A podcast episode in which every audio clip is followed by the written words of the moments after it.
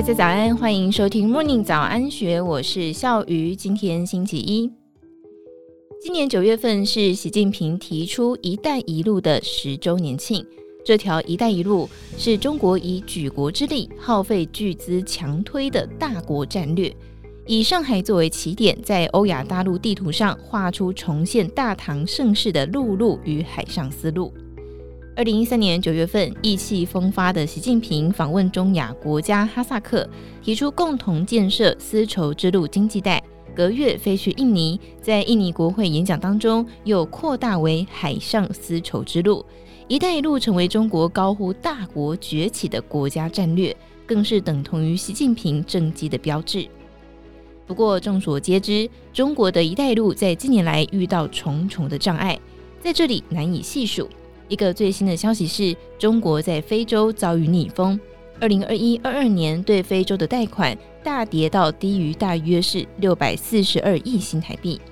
非洲国家是中国“一带一路”的主要伙伴，从两千年到二二年，对非洲贷款累计高达一千七百亿美元，最高峰是落在二零一六年，当时一年就融资了两百八十亿美元，去年则是跌到剩下不到二十亿美元。而且放贷对象从东非与南非转移到塞内加尔、贝南跟象牙海岸。而《金周刊》持续报道，中国在东非、南非投入巨资架设行动通讯网络，还有铁路等基础建设所遭遇到的问题。在九月七号的《南非经济崩坏实录》一文当中，就报道了中国对南非巨额的融资没有达到预期的目的。非洲最大经济体南非。表面上风光举办金砖峰会，但实际上经济发展却一路破底，沦为电力只能够供应十二个小时，企业必须自行维护自来水系统，连邮局都破产的艰困国家。还有巴基斯坦是一带一路的重要起身炮，早在二零一三年，中国与巴基斯坦就展开了称为中巴经济走廊的大型工程计划，经济走廊长达三千公里。总投资金额四百六十亿美元，但是也因为中巴双方的贪腐与分配不均，陷入难解的烂尾危机。有趣的是，面临外资逃离，还有经济被大湾区及其他城市吸走的香港，今年却积极的把“一带一路”当成特区政府冲刺业绩的重要工作。而更有趣的是，即使习近平的一带一路，还有普丁的国际南北通道都深陷泥淖，却没有阻止印度总理莫迪。莫迪在九月九号在新德里主办 G20 峰会时，拉着沙乌地阿拉伯王储萨尔曼提出印度版的丝路计划，与普丁、习近平的丝路类似。印度版的丝路从贸易运输的角度来看，实质利益有限。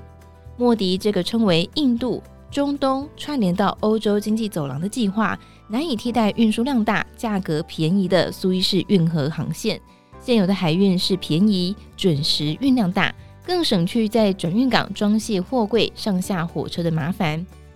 只是印度版丝路唯一不同的是，经过的国家都很有钱，不会有烂尾、财政破产的风险。不过，在 G20 提出的印度版丝路，当然还是政治考量的产物。习近平缺席 G20 峰会，印度跟美国趁机联手拉拢沙乌地阿拉伯。时间推回到三年前。美国促成以色列与阿拉伯国家签订关系正常化的亚伯拉罕协议，而美国最终的目标就是沙乌地与以色列的关系要正常化。但是美国与沙乌地的关系不佳，就趁着 G20 的机会让印度出面突破障碍。会有这个策略，是因为最近中国用举国之力拉拢沙乌地的萨尔曼王储。不止促成沙乌地与伊朗的和解，还把两国领袖都找去南非参加金砖峰会。所以同理可证，借着一条铁路，靠着印度拉拢沙乌地，最终达成以色列与沙乌地关系正常化的政治目的，这是莫迪提出印度版思路的真正意图。对于莫迪来说，画一条路线就可以拉近印度与沙乌地阿拉伯的关系。并且还坐上了美中对弈的中东梭哈赌桌，真的是一本万利的生意。正如同许多大头大脑把几十个国家叫来揪团的贸易协定，减税促进贸易只是表面的幌子，大国之间的政治角力才是真正目的。印度版的思路与前面十二条画的花花绿绿的思路，本质上都不是贸易路，而是政治路。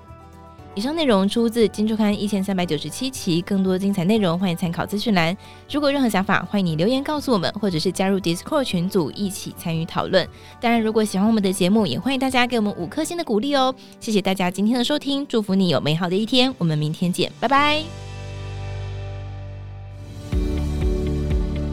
听完 Podcast 节目，有好多话想分享，想要提问却无处可去吗？别烦恼了，现在只要点击资讯栏下方的 Discord 社群平台连接，输入昵称就可以立刻问问题，与主持人互动哦。让我们一起在学习的路上不孤单，等你来加入。